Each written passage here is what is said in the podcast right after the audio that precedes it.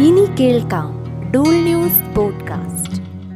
ഈ അടുത്ത വർഷങ്ങളിലായി നമ്മുടെ രാജ്യത്ത് നിയമസഭാ തെരഞ്ഞെടുപ്പുകൾ നടക്കുന്ന സമയത്ത് പൊതുവേ കണ്ടുവരുന്ന ഒരു ട്രെൻഡ് ബി ജെ പി ഇതര പാർട്ടികളിൽ നിന്നും എം എൽ എമാരും മന്ത്രിമാരും ഒക്കെ ബി ജെ പിയിലേക്ക് ഒറ്റയ്ക്കോ കൂട്ടമായോ ചേക്കേറും എന്നതാണ്. ചിലപ്പോഴൊക്കെ എം എൽ എമാർ ബി ജെ പിയിലേക്ക് മാറിയതിനെ തുടർന്ന് ഇലക്ഷൻ നേരത്തെ ആക്കേണ്ടി വരുന്ന സാഹചര്യങ്ങളും ഉണ്ടായിട്ടുണ്ട്.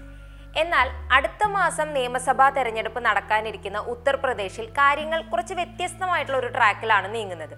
യു പിയിൽ മന്ത്രിമാരും എം എൽ എമാരും അടങ്ങുന്ന ബി ജെ പി നേതാക്കൾ തെരഞ്ഞെടുപ്പിന് തൊട്ടു മുൻപ് പാർട്ടിയിൽ നിന്നും രാജിവെച്ച് സമാജ്വാദി അടക്കമുള്ള മറ്റു പാർട്ടികളിലേക്ക് പോയിരിക്കുകയാണ്. ദളിത് വിഭാഗങ്ങളോട് ബി ജെ പി കടുത്ത അവഗണനയാണ് വെച്ചു പുലർത്തുന്നതെന്നാണ് ഈ രാജിവെച്ചവരെല്ലാം പറഞ്ഞിരിക്കുന്നത്. ഇതിനിടയിൽ കർഷക സമരം ഉണ്ടാക്കിയ ബി ജെ പി വിരുദ്ധ വികാരവും ബി ജെ പിയുടെ പ്രധാന തുറുപ്പുചീട്ടായ മുസ്ലിം വിരുദ്ധതയിൽ വളർത്തിയെടുക്കുന്ന ഹിന്ദു ഐക്യത്തിനുള്ള സാധ്യതകൾ കുറഞ്ഞതുമൊക്കെ ചർച്ചയാകുന്നുണ്ട്. ഈ സാഹചര്യത്തിൽ എന്താണ് വരുന്ന നിയമസഭാ തെരഞ്ഞെടുപ്പിൽ ബി ജെ പിയെ കാത്തിരിക്കുന്നത്? മുസ്ലിം വിരുദ്ധതയും ഹിന്ദുത്വ പൊളിറ്റിക്സും അല്ലാതെ പുതിയ എന്തെല്ലാം തന്ത്രങ്ങളാണ് ബി ജെ പി അണിയറയിൽ ഒരുക്കുന്നത്? സമാജ്വാദി പാർട്ടിയും അഖിലേഷ് യാദവും ചേർന്ന് യോഗി ആദിത്യനാഥിനെ പരാജയപ്പെടുത്തി ഭരണം പിടിക്കുമോ? കർഷക സമരത്തിന്റെ യു പിയിലെ ഇമ്പാക്റ്റ് ഇപ്പോൾ എങ്ങനെ മുന്നോട്ട് പോകുന്നു? എന്നീ കാര്യങ്ങളാണ് ഡൂൾ എക്സ്പ്ലെയിനർ പരിശോധിക്കുന്നത്. യു പി പിടിച്ചാൽ ഇന്ത്യ പിടിക്കാമെന്നത് ലോക്സഭാ തെരഞ്ഞെടുപ്പിനെ മാത്രം സംബന്ധിക്കുന്ന ഒരു കാര്യമല്ല. രാജ്യസഭയിലെ ഭൂരിപക്ഷത്തിനടക്കം യു പി എന്ന സംസ്ഥാനം ഏത് പാർട്ടിയാണ് ഭരിക്കുന്നത് എന്നത് നിർണായകമാണ്. അതുകൊണ്ട് തന്നെ ഇപ്പോഴത്തെ ബി ജെ പി അംഗങ്ങളുടെ കളം മാറ്റത്തിന് വലിയ പ്രാധാന്യമുണ്ട്.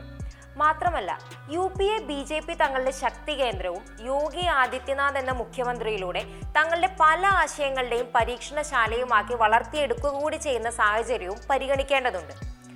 യോഗി സർക്കാരിലെ മൂന്ന് മന്ത്രിമാരും പതിനൊന്ന് എം എൽ എമാരുമാണ് കഴിഞ്ഞ ദിവസങ്ങളിലായി ബി ജെ പിയിൽ നിന്നും വിട്ടുപോയത്. സ്വാമി പ്രസാദ് മൗര്യ ധാരാസിംഗ് ചൗഹാൻ ധരംസിംഗ് സൈനി എന്നിവരാണ് രാജിവെച്ച മന്ത്രിമാർ. ഇക്കൂട്ടത്തിലെ Swami Prasad Maurya O B C വിഭാഗങ്ങൾക്കിടയിലെ വിവിധ കമ്മ്യൂണിറ്റികളിൽ വലിയ സ്വാധീനമുള്ള നേതാവാണ്. ദളിതരെയും കർഷകരെയും യുവജനങ്ങളെയും ചെറുകിട സംരംഭകരെയും ഒന്നും ബി ജെ പി സർക്കാർ പരിഗണിക്കുന്നില്ല എന്നാണ് രാജിവെച്ചവരിൽ ഭൂരിഭാഗം പേരും മുന്നോട്ട് വെച്ച പരാതി. മുന്നാക്ക വിഭാഗക്കാർക്കുള്ള സംവരണവും ദളിത് ഒ ബി സി വിഭാഗക്കാർ അധികമുള്ള കാർഷിക മേഖലയോടുള്ള സംസ്ഥാന സർക്കാരിന്റെ അവഗണനയും യോഗി സർക്കാരിനെതിരെയുള്ള എതിർപ്പിന് കാരണമായി ചൂണ്ടിക്കാണിക്കപ്പെടുന്നുണ്ട്. ഒ ബി സി വിഭാഗത്തിൽ നിന്നും ശക്തരായ നേതാക്കൾ കൊഴിഞ്ഞു പോകുന്നത് ബി ജെ പിയെ പ്രതികൂലമായി തന്നെ ബാധിക്കും. എൺപത് ശതമാനം പേർ തങ്ങളാണെന്നും ബാക്കി ഇരുപത് ശതമാനം മാത്രമാണ് അപ്പുറത്തുള്ളതെന്നുമുള്ള പ്രസ്താവനകൾ കൊണ്ട് ഈ നഷ്ടം നികത്താനാകില്ല. ദളിത് വീടുകളിൽ നിന്നും ഭക്ഷണം കഴിച്ചുകൊണ്ടുള്ള യോഗിയുടെ പ്രചാരണ തന്ത്രവും വലിയ ചലനമൊന്നും ഉണ്ടാക്കിയിട്ടില്ല. ഇനി നേതാക്കളുടെ കൊഴിഞ്ഞുപോക്കിനേക്കാൾ ബി ജെ പിയെ ആശങ്കയിലാക്കുന്ന വസ്തുത എന്താണെന്ന് പറയാം. രാജിവെച്ചവരിൽ ഭൂരിഭാഗം നേതാക്കളും അഖിലേഷ് യാദവിന്റെ നേതൃത്വത്തിൽ മുന്നോട്ടു പോകുന്ന സമാജ്വാദി പാർട്ടിയിലേക്കാണ് എത്തിയിരിക്കുന്നത്. യാദവ രാഷ്ട്രീയത്തിനപ്പുറത്തേക്ക് ഇൻക്ലൂസീവായ പൊളിറ്റിക്സിലേക്ക് നീങ്ങിക്കൊണ്ട് വിശാലമായ ഒരു ഭൂമിക ലക്ഷ്യം വെച്ചാണ് മുൻ മുഖ്യമന്ത്രി കൂടിയായ അഖിലേഷ് നീങ്ങുന്നത് എന്നത് ശ്രദ്ധിക്കേണ്ടതാണ്. കഴിഞ്ഞ വർഷങ്ങളിലായി അഖിലേഷ് യാദവ് നടത്തുന്ന ഗ്രൗണ്ട് വർക്കുകളുടെയും രാഷ്ട്രീയ ഇടപെടലുകളുടെയും പ്രതിഫലനം ഈ ഇലക്ഷനിൽ കാണാമെന്നുമുള്ള നിരീക്ഷണങ്ങളുമുണ്ട്. നേതാക്കളുടെ രാജി പൊട്ടിപ്പുറപ്പെടുന്നത് വരെ യു പിയിൽ ബി ജെ പി അധികാരത്തിൽ എത്തുമോ ഇല്ലയോ എന്ന നിലയിലോ അല്ലെങ്കിൽ സാധാരണ ഇലക്ഷൻ സമയത്ത് കാണുന്നത് പോലെ ആരായിരിക്കും ഈ തിരഞ്ഞെടുപ്പിൽ വിജയിക്കുക എന്ന നിലയിലോ ഒന്നും ചർച്ചകൾ ഉണ്ടായിരുന്നില്ല കോവിഡ് പ്രതിരോധത്തിലെ പാളിച്ചകളടക്കം വിവിധ നയങ്ങളെ തുടർന്ന് സർക്കാരിനെതിരായ വികാരം ഉണ്ടായിരുന്നെങ്കിലും ബി ജെ പി തന്നെ വീണ്ടും അധികാരത്തിലെത്തുമെന്നായിരുന്നു ഒരു പൊതുധാരണ. എന്നാൽ ഇപ്പോൾ ബി ജെ പിക്ക് ഹിന്ദുത്വ പൊളിറ്റിക്സ് മാത്രം പറഞ്ഞുകൊണ്ട് അത്ര എളുപ്പത്തിൽ ജയിച്ചു കയറാവുന്ന സാഹചര്യമല്ല നിലവിലുള്ളതെന്നാണ് വിലയിരുത്തലുകൾ. ബി ജെ പി പരാജയപ്പെടുമെന്ന നിരീക്ഷണങ്ങൾ കാര്യമാത്ര പ്രസക്തമായി വന്നിട്ടില്ലെങ്കിലും ബി ജെ പിയും സമാജ്വാദി പാർട്ടിയും തമ്മിൽ പൊരിഞ്ഞ പോരാട്ടത്തിനുള്ള സാധ്യതയുണ്ട്. മാത്രമല്ല രണ്ടായിരത്തി പതിനേഴിലെ ഇലക്ഷനിൽ അയ്യായിരത്തിന് താഴെ ഭൂരിപക്ഷത്തിലാണ് ഉത്തർപ്രദേശിലെ നാൽപ്പത്തേഴോളം മണ്ഡലങ്ങളിൽ വിവിധ പാർട്ടികളിലെ സ്ഥാനാർത്ഥികൾ ജയിച്ചത്. ഇതിൽ എട്ട് സീറ്റുകളിൽ ആയിരത്തിനടുത്തായിരുന്നു ഭൂരിപക്ഷം. ഈ കണക്ക് വളരെ ഇമ്പോർട്ടന്റ് ആണെന്നല്ല പക്ഷെ മുന്നണികൾ തമ്മിൽ ശക്തമായ പോരാട്ടം നടന്നാൽ വിജയസാധ്യത മാറി മറയുന്ന ഈ കണക്കുകൾ അടക്കം പ്രധാനപ്പെട്ടതാകും. ഇതിനെല്ലാം ഇടയിൽ കാർഷിക നിയമങ്ങളെ തുടർന്ന് ബി ജെ പിക്കെതിരെ ഉയർന്നിരിക്കുന്ന കടുത്ത ജനരോഷവും മറ്റൊരു ഭാഗത്തുണ്ട്. കർഷക സമരത്തിന് നേതൃത്വം നൽകിയവരിൽ പ്രധാനിയായ രാകേഷ് ടിക്കായത്തിന്റെ ജന്മനാടായ പടിഞ്ഞാറൻ യു പി അടക്കമുള്ള പ്രദേശങ്ങളിൽ മോദിക്കും യോഗിക്കുമെതിരെ കടുത്ത എതിർപ്പാണ് നിലനിൽക്കുന്നത്. ടിക്കായത്ത് അംഗമായ ജാട്ട് സമുദായം കഴിഞ്ഞ ഇലക്ഷനിൽ ബി ജെ പിക്കൊപ്പമായിരുന്നു നിലയുറപ്പിച്ചിരുന്നതെങ്കിൽ ഇപ്പോൾ സ്ഥിതിഗതികൾ ആകെ മാറിയിട്ടുണ്ട്. കർഷക സമരത്തിനൊപ്പം നിന്നുകൊണ്ട് മോദി ബി ജെ പി വിരുദ്ധ നിലപാടാണ് സമുദായത്തിലെ ഭൂരിഭാഗം പേരും സ്വീകരിച്ചിരിക്കുന്നത്.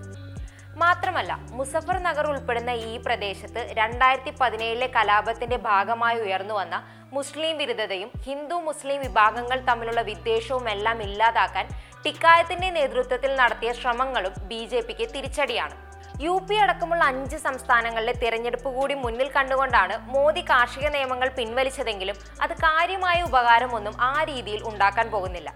മുസഫർ നഗർ കലാപത്തിലൂടെ അടക്കം മുസ്ലിം വിരുദ്ധത ഉയർത്തിപ്പിടിച്ചുകൊണ്ട് ഹിന്ദുക്കളെ ഒന്നിപ്പിച്ചു നിർത്തി ബി ജെ പി അനുകൂല വോട്ട് ബാങ്ക് ഉണ്ടാക്കി കഴിഞ്ഞ തെരഞ്ഞെടുപ്പ് ജയിച്ച അതേ രീതികൾ പിന്തുടരാനുള്ള സാഹചര്യവും ഇന്ന് യു പിയിൽ ഇല്ല എന്നതും ഒരു വസ്തുതയാണ്. ലവ് ജിഹാദും മതപരിവർത്തന നിരോധന നിയമവും പശു രാഷ്ട്രീയവും ഒക്കെ ബി ജെ പിയുടെ ഉപയോഗിച്ച് പഴകിയ തുറുപ്പുചീട്ടുകളായി കഴിഞ്ഞു. നേരത്തെ പൗരത്വ ഭേദഗതി നിയമത്തിലൂടെ മുസ്ലിം വിഭാഗത്തെ അപരവൽക്കരിക്കാനും അവർക്കെതിരെ വിരോധം പടച്ചുവിടാനും ശ്രമിച്ചിരുന്നെങ്കിൽ ഇപ്പോൾ ആ നിയമവും നിലവിലെ ചർച്ചകളിലോ പൊതുമണ്ഡലത്തിലോ ബി അങ്ങനെ ഉയർത്തിക്കൊണ്ടുവരുന്നുമില്ല. അതുകൊണ്ട് തന്നെ മുസ്ലിം വിരുദ്ധമായ ഹിന്ദുത്വ പൊളിറ്റിക്സിൽ മാത്രം ഊന്നൽ നൽകാതെ വികസന പ്രവർത്തനങ്ങൾ നടത്തി എന്ന വാദമാണ് വീണ്ടും ഒരു വിജയത്തിന് വേണ്ടി ബി ജെ പി പ്രധാനമായും ഉയർത്തുന്നത്. യോഗിയെ മാറ്റി അമിത്ഷായെ രംഗത്തിറക്കിയ ഇലക്ഷൻ തന്ത്രത്തിന് പിന്നിൽ മോദി അമിത്ഷാ ടീമിന് യോഗി ആദിത്യനാഥിനോടുള്ള അസ്വാരസ്യങ്ങളോടൊപ്പം ഇതും ഒരു കാരണമാണെന്നാണ് സൂചനകൾ. ജാതി പൊളിറ്റിക്സിൽ ഊന്നി നിന്നിരുന്ന യു പിയിൽ അതിനേക്കാൾ മേലെ ഹിന്ദുത്വ വികാരം വളർത്തിയെടുത്തുകൊണ്ടായിരുന്നു രണ്ടായിരത്തി പതിനേഴിൽ അമിത്ഷാ പ്രചാരണം നടത്തിയിരുന്നതെങ്കിൽ ഇപ്രാവശ്യം നേരെ തിരിച്ചൊരു അപ്രോച്ചിനാണ് സാധ്യത. അതായത് അഖിലേഷ് യാദവ് എല്ലാ വിഭാഗങ്ങളെയും ഉൾക്കൊണ്ടും എല്ലാ ജാതികളുടെയും പ്രാതിനിധ്യം ഉറപ്പാക്കിക്കൊണ്ടും വിശാലമായൊരു സഖ്യത്തിന് ശ്രമിക്കുമ്പോൾ അത് മനസ്സിലാക്കിക്കൊണ്ടുള്ള മുന്നേറ്റത്തിനായിരിക്കും ബി ജെ പിയും ശ്രമിക്കുക. എങ്കിലും ഹിന്ദുത്വ വികാരം ആളിക്കത്തിച്ച് ഇലക്ഷൻ തങ്ങൾക്ക് അനുകൂലമാക്കാനുള്ള ശ്രമങ്ങളിൽ നിന്നും ബി ജെ പി പിന്മാറാൻ സാധ്യതയൊന്നുമില്ല. അപ്പോൾ പറഞ്ഞു വന്നത് പാട്ടും പാടി ജയിക്കാമെന്ന സ്ഥിതിയല്ല ബി ജെ പിക്ക് യു പിയിൽ ഇപ്പോൾ. അഖിലേഷ് യാദവ് അതിശക്തമായി കളത്തിലുണ്ട്. സമാജ്വാദി ബി ജെ പി പോരനാണ് സാധ്യതയെങ്കിലും പ്രിയങ്ക ഗാന്ധിയുടെ നേതൃത്വത്തിൽ കോൺഗ്രസും അവിടെ ദുർബലമല്ലാത്ത സാന്നിധ്യമായിട്ടുണ്ട്. ഇങ്ങനെ കടുത്ത പോരാട്ടത്തിനാണ് യു പി സാക്ഷ്യം വഹിക്കാൻ പോകുന്നതെന്ന് നിസ്സംശയം പറയാം.